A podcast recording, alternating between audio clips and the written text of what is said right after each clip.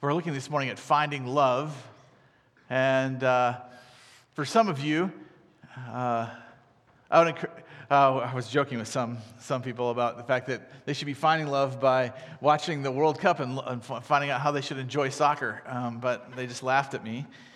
Um, uh, but Argentina is up one to nothing already. Uh, two, two nothing already. So hey, there we go. Some people are have the proper loves. No, just kidding.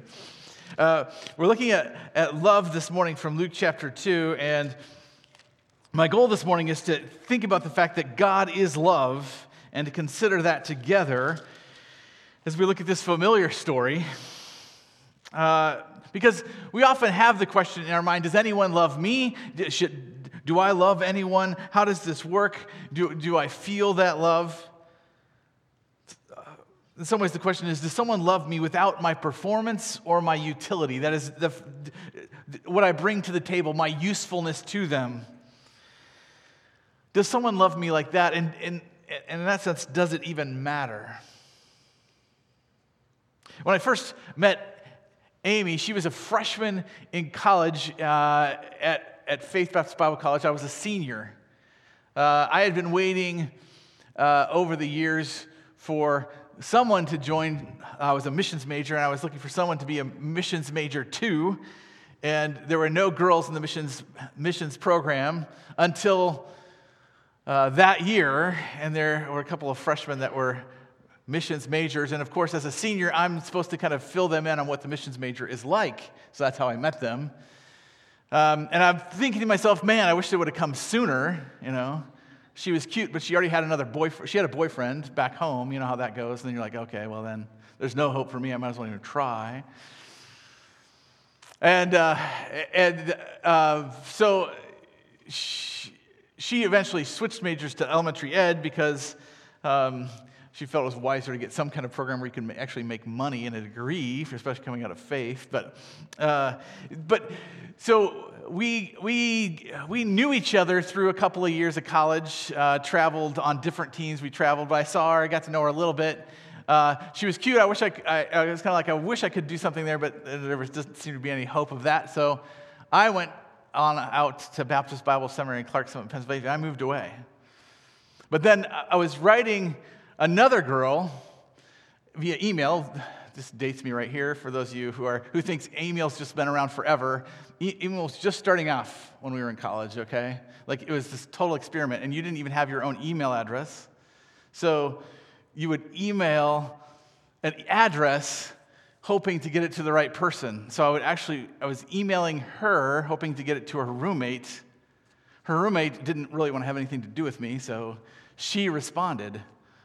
And we emailed back and forth for about a semester, and then basically she decided this isn't worth it, and she ghosted me. Uh, for, you know, long distance relationships are hard, right? Especially when you're not even dating, just emailing each other. We're talking, you know, right? But then uh, I was almost done with seminary, and uh, we went to a, we, we ended up at the same wedding together. And I saw her again, I was like, oh, man, I really want to date her. But again, how is it even possible? And uh, then she, she emailed me after the wedding. And then we started emailing back and forth after that. And one thing led to another. We dated and got married, obviously, 20 X amount of years later. Uh, but the, the idea of love is something that is like, okay, maybe you get it, maybe you don't, right? Maybe you're lucky, maybe you're not lucky. How does it even matter? So, so sometimes we wonder, right? Because, like, if you believe in evolution, right, then in a sense, love is just, it's a chance thing you get that's not really essential to your story.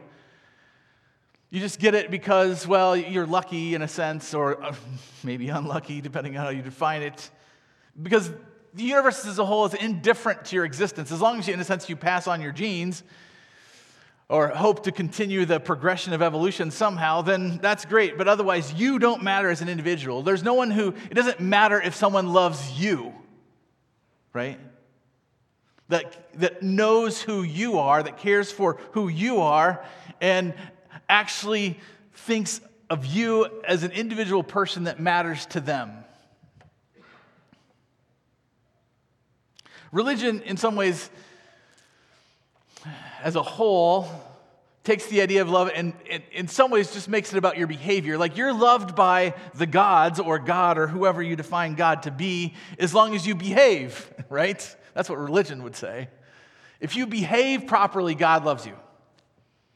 Or a twist on that would be if you're useful to the God, if you're devoted to God, if you, are like, yeah, He's going to use you in some master plan of His, then, then you're important to Him. But He doesn't really love you in that sense, then.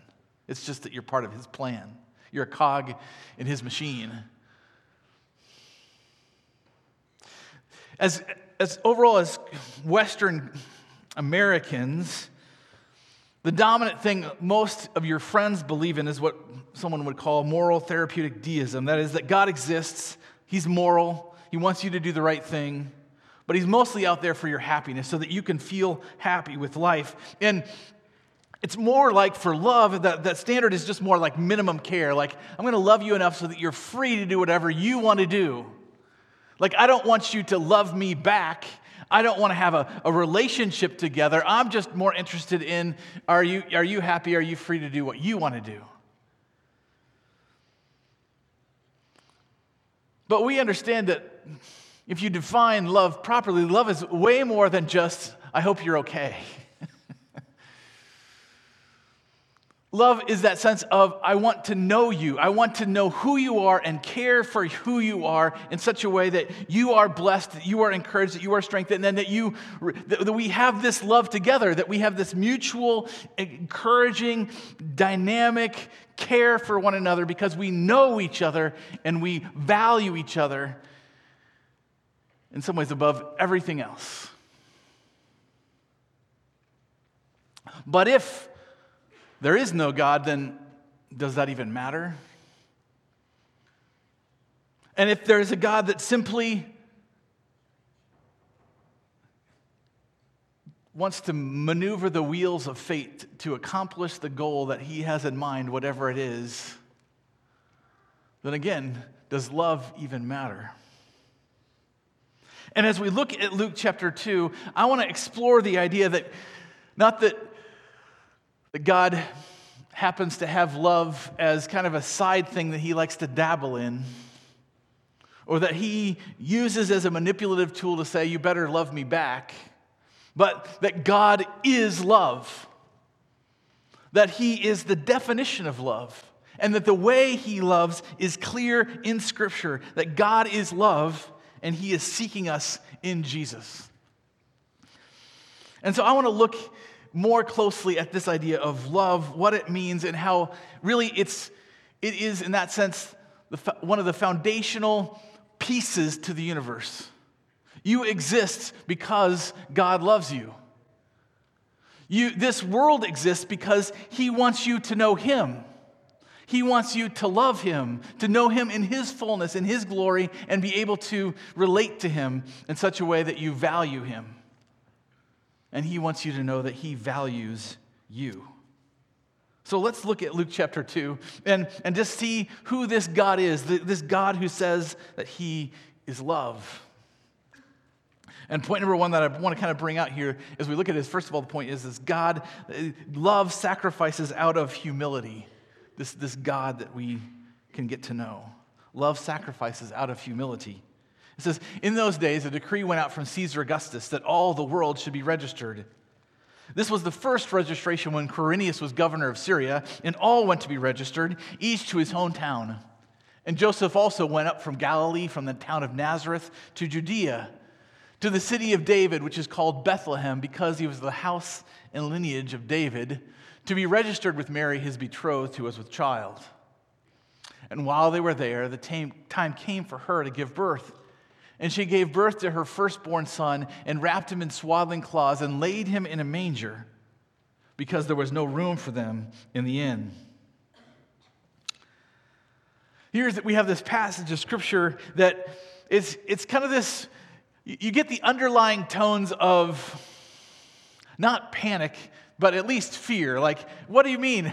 I'm pregnant. I've got to go across, across Israel on a probably at least a two day journey to get to, to Bethlehem to register with my husband uh, because he's of the house and lineage of David. And, and he's, look at this, this emperor who lives in Rome far away, and he's making us do things that disrupt our lives for his own personal aggrandizement of some kind, or his control of our lives. And, and, and, and there's that sense behind it, right? You know, a decree went out from Caesar Augustus, like, he's the king, he's the emperor, he says what we have to do. But, in, and that feels a lot of times that feels like chaos, right? Things that come into our lives that we have no control over, that are in some ways under the control of someone else, that are forcing us to do things, and it feels like chaos in that sense. But there's another sense in this passage, and it reminds me a lot of all the way back in Genesis 1. You, you know, the first two verses of the Bible, right? In the beginning, God created the heavens and the earth. It just jumps into the story, so to speak, and says, God created. The second verse says, and the Spirit was hovering over the face of the waters. Like, it, in ancient Near Eastern times, there was a lot of different ideas about creation. Most of them revolved around some kind of violence. Like there was, there was that sense of chaos was there, and out of the violence and the chaos, God, the gods forced something to happen. But it was about violence. And here in Genesis 1, you get not violence, but you just get presence. Like he was there. He was over the waters and they were chaotic, sure, and they were, there was not a lot of form or function here. But God's not scared. He's not overwhelmed. He just slowly is like, okay, day one, uh, let's separate the light from the darkness. oh, that looks pretty good, you know. And then let's uh, let's wait a let's wait a little bit here. Day two, you know, let's separate the land from the water. Yeah, we're getting somewhere now. And, and, and it's just this, in a sense, this slow, patient, right, rhythm of I'm here and I'm going to create something out of chaos. And you get the same sense out of this passage. Like, God's not surprised by Caesar Augustus's decree. He's not, it doesn't upset his plans. In fact, it's part of his plan because he's moving Joseph and Mary down to Bethlehem because he'd already predicted that Jesus would be born in Bethlehem. It's just all part of his plan, and he's present in the midst of this seeming chaos creating something that's beautiful and, and right and fitting. He's making peace and joy out of the chaos. And, and that's one of the lies I think that we, we, we fear about the universe and we fear about our lives that, that just there's too much chaos. There's too much chaos in my life. No one could love me. No one could love I couldn't love anyone back because there's just too much chaos, you know. I, I'm too destructive, or there's too many things out there that are destructive, and there's no way for us to just simply be at peace. And yet, God comes into the picture and He's like, you know what? I'm here. And I'm not afraid of the chaos.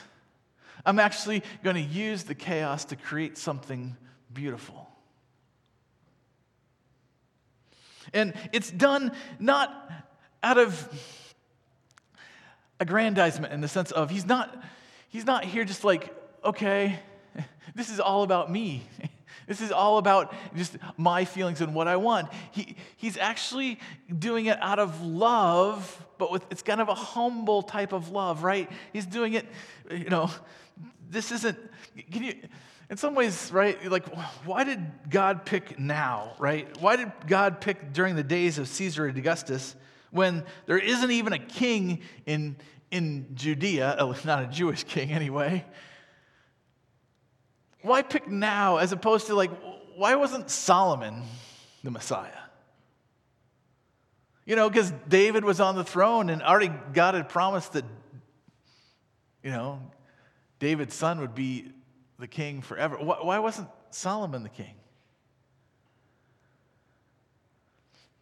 But in this picture here that we have, it's like God is saying, I, don't need human controls to show that there's not too much chaos.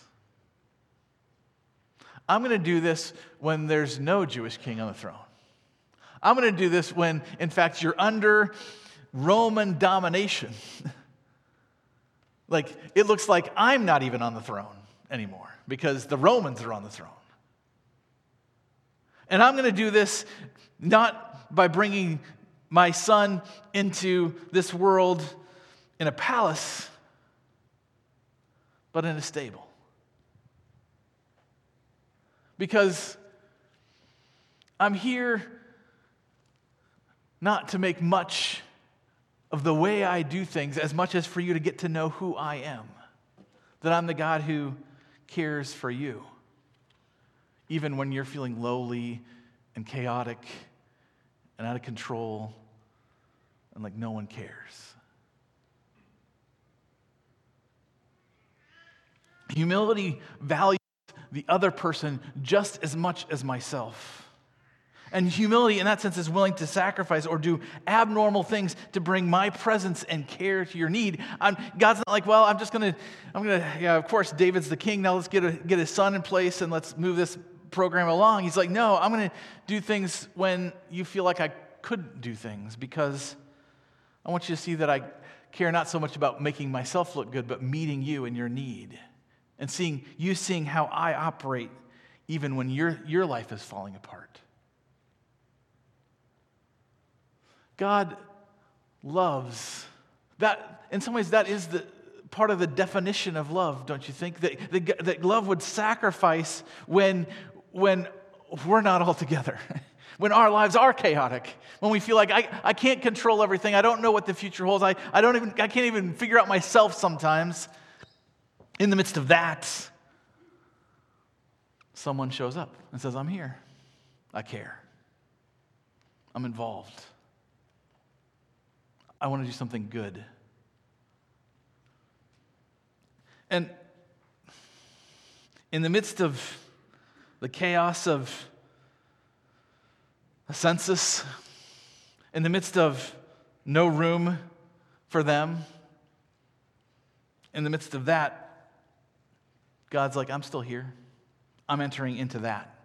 And I'm going to make something beautiful in the midst of that. So, moms, when you're like, how can God be in the midst of all the chaos of these kids? God's there. He, he loves in the midst of that. When you're at work and you're like, these people, they don't, why is this so chaotic? God's there in the midst of that. He, he, he knows, He's present, He's involved. And he's not fearful or surprised, he's present. And that's what part of love is, right? To be present with those we love, meeting their needs, even if it takes a little sacrifice along the way.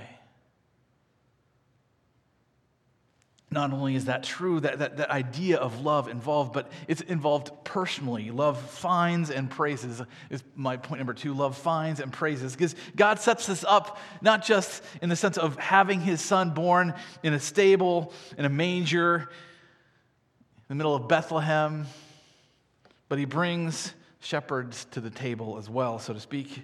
Verse 8 says, And in the same region there were shepherds out in the field keeping watch over their flock by night. And an angel of the Lord appeared to them, and the glory of the Lord shone around them, and they were filled with great fear. And the angel said to them, Fear not, for behold, I bring you good news of great joy that will be for all people. For unto you is born this day in the city of David a Savior who is Christ the Lord. And this will be a sign for you. You will find a baby wrapped in swaddling clothes and lying in a manger. And suddenly there was with the angel a multitude of the heavenly host praising God and saying, Glory to God in the highest, and on earth peace among those with whom he is pleased. when the angels went away from them into heaven, the shepherds said to one another, Let's go over to Bethlehem and see this thing that has happened, which the Lord has made known to us. And they went with haste and found Mary and Joseph and the baby lying in a manger. And when they saw it, they made known the thing that had been told them concerning this child, and all who heard it wondered at what the shepherds told them. Here's an amazing story, right? These shepherds, like, and shepherds, right? I'm sure you've heard it before, but shepherds are kind of on the bottom of the social scale, right? They're, they're not the ones people like to hang out with. They're, you know, they're not upwardly mobile. If you're a shepherd, you're a shepherd, and that's about it, right? And yet, these are the people that God appears to. These are the people that God's like, I'm going to send my angels to them, in a sense, in the middle of the night, and say, hey, go find my son. He's been born. This is how you're going to know how to find him. He's going to be in a manger, which is a little different. Wrapped in swaddling cloths is typical. but there, in Bethlehem, and they go. Before they go, there's like an angelic choir, right? Like, hey, this is amazing, right? In, in, the midst of that, he, he's, he's noticing the shepherds, but he wants them to go and notice as well. There's this, this dual noticing that's happening. And this is part of what love is, is to, to notice the other and to be noticed by them as well. It's to be seen, to be, in that sense, to be known. And of course, we have a fear in our world that, that, in a sense, the universe, if there's a God, or if the God, if there is one, that they don't know us, that they don't notice us, they, they don't notice us. You know what I mean? Like, we get maybe that God loves the world, you know. But does God notice me? That's a question. Because, hey, I mean, what, there's like 7 billion, 8 billion, I don't know, I can't keep track of the numbers, right? How many billion people are on the world, right? And we live in Iowa and we try to be like, keep most of the people out, you know what I mean? like, it's not too, too many people around here. We like a few, but not too many. But there's, if there's, if there really is 8 billion people, like, God loves each one. I mean, like, does he know each one? Like, I mean, that seems incredible, right? It, it, seems like, like God would be more like, okay, yeah, we'll take care of, uh, we'll take care of the United States, but not Mexico. Or we'll take care of, you know, we'll take care of Colombia, but not Brazil. We're going to take care of Argentina and not France, evidently, is what's going on in the World Cup, right? Like God will take care of some generic group of people, but he won't care about me he won't know me and all my problems and my concerns and my fears. I won't be known by him. It'll just be maybe I'll have to appeal to him and manipulate him to help me out. But in this passage, God wants the shepherds who are not known and at least not desired to be known by very many people to know his son. And he wants Mary and Joseph to realize he notices what they're going through as well. Because they show up and they say, This is what happened to us. And the, the, the, God who knows us is it's clear. I mean, John chapter 1 talks about this, verse 43. It talks about Jesus. It says the next day, Jesus decided to go to Philip, Galilee, and he found Philip and said to him, Follow me. He found Philip. You see that there already? He's noticing one person and saying, Follow me. You, you follow me. Now, Philip was from Bethsaida, the city of Andrew and Peter, and Philip found Nathanael and said to him, We have found him of whom Moses and the law and also the prophets wrote, Jesus of Nazareth, the son of Joseph. Nathanael said to him, Can you anything good come out of Nazareth? Philip said to him, Come and see. And so Jesus saw Nathanael coming toward him and said of him, Behold, an Israelite indeed, in whom there is no deceit. Nathanael said to him, How do you know me? Jesus answered him, Before Philip called you, when you were under the fig tree, I saw you. Nathanael answered him, Rabbi, you are the Son of God. You are the King of Israel. Here's this, this the way he, in a sense, proves his Messiah, his status with Nathanael is to say, I, I, I noticed you. I know who, where you were at with what you were going through. This, is truly a, a, a God who is love, who, who notices us as individuals, not the mass of Iowans or even Amesites, however you want to say it, right? But us. He knows you. He knows what you are going through, what you fear in the middle of the night, the, the concerns that you have about 2023. He knows you, and He cares for you. There's a, there's a famous poem that's it's called The Hound of Heaven. It's, it's by, uh, let's see, what was his name again? Francis Thompson. He wrote The Hound of Heaven uh, as, as a picture of the fact that God pursues us out of love even when we are running away from him the, the, picture is almost like a hound you know chasing a rabbit and the rabbit keeps running away as fast as it can and, and the picture is, in a sense, in Francis, Francis's head of himself always seeking to run away from God. God, I don't need you. I want this. I, I, God, I, I don't need you. I, I want other things. I want relationships. I want pleasure. I want other anything else but you. And in the, in the, in the poem,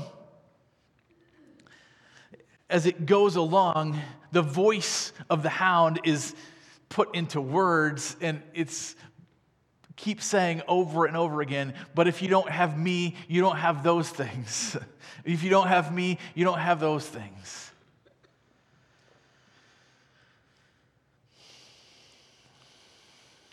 At the end of the poem, it says, and it's in Old English, so you're going to have to bear with it a little bit. It says, Comes on at hand the bruit. He's saying, At last, the dog is caught up to me in a sense. That voice is surrounding me like a bursting sea.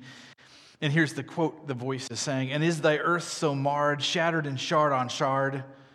Lo, all things fly thee, for thou fliest me. He's like, Is your world so chaotic? Is it so destroyed? Well, the reason is because you keep running away from me. And then he ends the poem by saying this Rise, clasp my hand, and come halts by me that footfall that, that he's getting a picture that he's finally collapsed on the ground and the dog's paws are hitting next to him and standing over him. And here's his quote. He says is my gloom after all shade of his hand outstretched caressingly He's like, this gloom that I have, this fear that I have, this, this thing that I, I, that I just, I, I don't know what to do with, but I know it's with me and I'm trying to solve it myself. And he's like, is that gloom, in a sense, the, the shade of his hand reaching out to say, hey, I'm here? And, and the way that I know that, I'm, uh, that he's with me is because I realize that, that I need him in the midst of all of the, the fears and the uncertainties and the, and the questions of life, that I need Him, that, that His love is what I need in the midst of life. I encourage you, if you have time, to go check it out and read it in more detail. Because this is a God who loves us, He pursues us, He knows us. And this is this passage in Luke 2 is the, the the culmination of prophecy after prophecy after prophecy of the, of the fact that when we were running away, God's saying, But I'm coming, but I'm coming, but I'm coming, but I'm coming. And finally, in Luke 2, he arrives. Like the, the, the planting of the paws alongside of us, the panting of the breath. And finally, Jesus is here. He's come to deliver us, He's come to rescue us, He's come to show us His love, God's love for us. The last thing I want to kind of point out here is that love treasures and ponders. Love treasures and ponders. Luke 2, verse 19 says, But Mary treasured up all these things, pondering them in her heart. And the shepherds returned, glorifying and praising God for all that they had heard and seen as had been told them. There's a sense in which Mary, as a mother, right, she's like, oh, this is amazing. I'm going to treasure this and I'm going to think about it. I'm going to treasure this and I'm going to think about it. And don't we think about the things that we treasure? Don't we, don't we kind of like, oh yeah, this is important to me. I'm going to ponder it. I'm going to think on it. I'm going to mull it over. Why? Because it's valuable to us. And Psalm 139 points out that God does that to us. Psalm 139 says, For you formed my inward parts, you knitted me together in my mother's wombs. I praise you, for I am fearfully and wonderfully made. Wonderful are your works. My soul knows it very well. My frame was not hidden from you when I was being made in secret, intricately woven in the depths of the earth. Your eyes saw my unformed substance. In your book were written, every one of them, the days that were formed for me, when as yet there were none of them. Anne Haley put it this way Love is your place in another. It's not dependent on you. It's affection freely given to you with, with patience and kindness and not withheld for ability or behavior. As a single cell, you are loved just the same as you are today without reservation. God loved us when we were in the womb. It's not based on, oh, you know, they can do so much for me. Look how talented they are. God loves us then. Just as He loves us now when we're like, well, I'm, I'm, i got some talents, but I'm also got, I'm pretty messed up sometimes too. Because I think there's this, this fear that, that we have that we want love, but we fear that we're leavable. Does that make sense? Like someone would come and say, I love you, but only love us for a little while, and then be like, hmm, well, I got to know you, and hmm, I guess I'm out of here, you know? Right? we fear that. We, we fear this idea that we're, that we're leavable, that, that, that people will get to know us and then say, but you're not worth knowing any longer. and yet, that's why God gave us the Holy Spirit. To say, I love you, and I love you in such a way that I, I will never leave you or forsake you. The boys read it this morning, right? Love is patient and kind. Love does not envy or boast. It is not arrogant or rude. It does not insist on its own way. I got it here too, sorry. It does not insist on its own way. It is not irritable or resentful. It does not rejoice at wrongdoing, but rejoices with the truth. Love bears all things, believes all things, hopes all things, endures all things. Love never ends. It doesn't leave when things get tough. As for prophecies, they will pass away. As for tongues, they will cease. As for knowledge, pass away. For we know in part and we prophesy in part. But when the perfect comes, the partial will pass away. He's, he's, he's saying here in the context, the Corinthians believed that, that they were valuable to God because the Spirit used them to do valuable things, like speak in tongues and do miracles. And like their worship was all about, let's do something amazing. you know? And sometimes we like to fall in the same trap, right? Like, let's do something amazing at church. And, and here Paul is trying to correct that. He's saying, in a sense, yeah, God does amazing things from time to time, but those aren't the things that really matter. It's love. The Holy Spirit was given not to do amazing things as much as to tell you you're loved. like, like he goes on to say, when I was a child, I spoke like a child, I thought like a child, I reasoned like a child. When I became a man, I gave up childish ways. This is kind of reference to Galatians, right, where he says, the law was given to us as a child, but we're now adults, we, we understand the truth of that God loves us. We don't need the law to keep us in conformity. We understand that God loves us and we live in that love. It says, For now we see in a mirror dimly, but then face to face. The whole point of the Spirit coming is that we could be face to face with God. Now I know in part, then I shall know fully, even as I have been fully known. God, God knows us fully, but we want to know Him fully, and we want to know ourselves fully. And the only way that happens is by understanding the love of God. And that's why He ends by saying, So now faith, hope, and love abide, these three, but the greatest of these is love. God is love.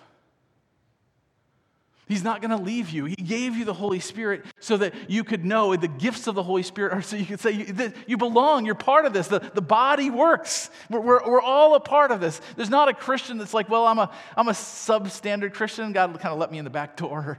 You know, He doesn't really love me, but He's going to tolerate me. No. You are loved. And there's amazing plans for you that are more than just this life. And really, it's not even about this life, it's about what He's doing to prepare you for the next. John puts it this way Beloved, let us love one another. For love is from God. And whoever loves has been born of God and knows God. Anyone who does not love does not know God because God is love. In this, the love of God was made manifest among us, that God sent his only Son into the world so that we might live through him. And this is love, not that we loved God, but that he loved us and sent his Son to be the propitiation for our sins.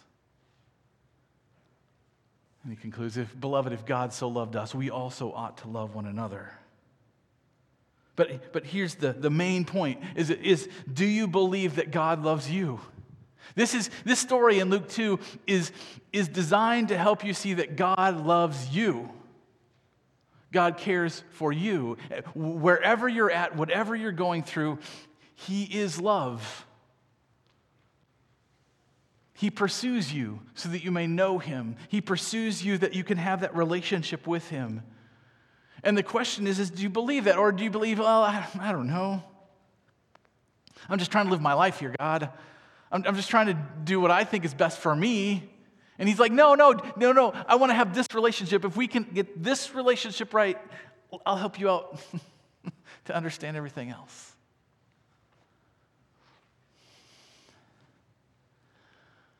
Oh, we go through life, and I think more often we approach God more like, well, God, I'm going to I'm gonna do better. You know, we, we don't even have a conversation. It's like we walk into the throne room, so to speak, like, God, I'm sorry, I'll do better next time.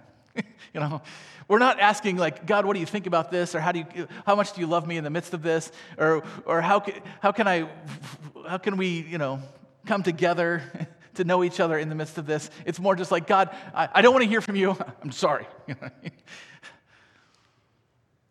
And we never take the time to realize that God is, wants to end, He sent His sons to enter into life with us, to be present with us to walk with us when we're struggling and when we're afraid and when we're fearful and when we, we're like, I, I don't know what the chaos of my life is going to hold. God loves us there. He walks with us there. And that's why Jesus came here to show us that. Because we wouldn't really believe it if we didn't see it in Jesus. So, will you believe that God loves you? That God is love? That God loves you? And He has given up His Son for you so that you could come into this relationship with Him. And He makes it clear He says, For the wages of sin is death. Like, there's the opportunity, in a sense, to, to, to run away from God and be separated from God forever if you never come to Him. It says, but the gift of God is eternal life through Jesus Christ our Lord. We, we receive it simply by turning around and stopping running and saying, God, I, I need you. I need that gift that you promised to me. Romans 10 13 says, For whoever calls in the name of the Lord will be saved. It says, whoever. The, the point of the verse is, is whoever. Like it doesn't matter who you are, what status you come from, how much money you're going to make in this life, or how much good you're going to do, or how, what, what background you have. It's do you want the gift? Do you want to know God through Jesus Christ? Will you trust in Jesus? Will you believe He loves you? You are loved with an everlasting love. From eternity past to eternity present, He wants to pour out His love on you, and He, he wants you to know Him and Him to know you in such a way that you walk together in love forever. Will you believe it? Will you trust it? Luke 2 is the start of Jesus saying, I'm here. God loves you. You can trust that. Will you do it? Heavenly Father, we thank you for your love. Sometimes we think the universe is cold, uncaring, and cruel. We don't even think there is a God. Sometimes we think you're there, but you just want us to obey. You don't really care about us, you don't care about our concerns, you just want us to obey. Not cause you grief. And yet you are God who enters into our grief and our sorrow and our fear. And you bring your presence and you bring your peace because you are a God of love. Help us to walk in that. Help us to trust that. Help us to share that. That's one of the beauties of Christmas is that we get to share love because you first loved us. We thank you in your son's name. Amen.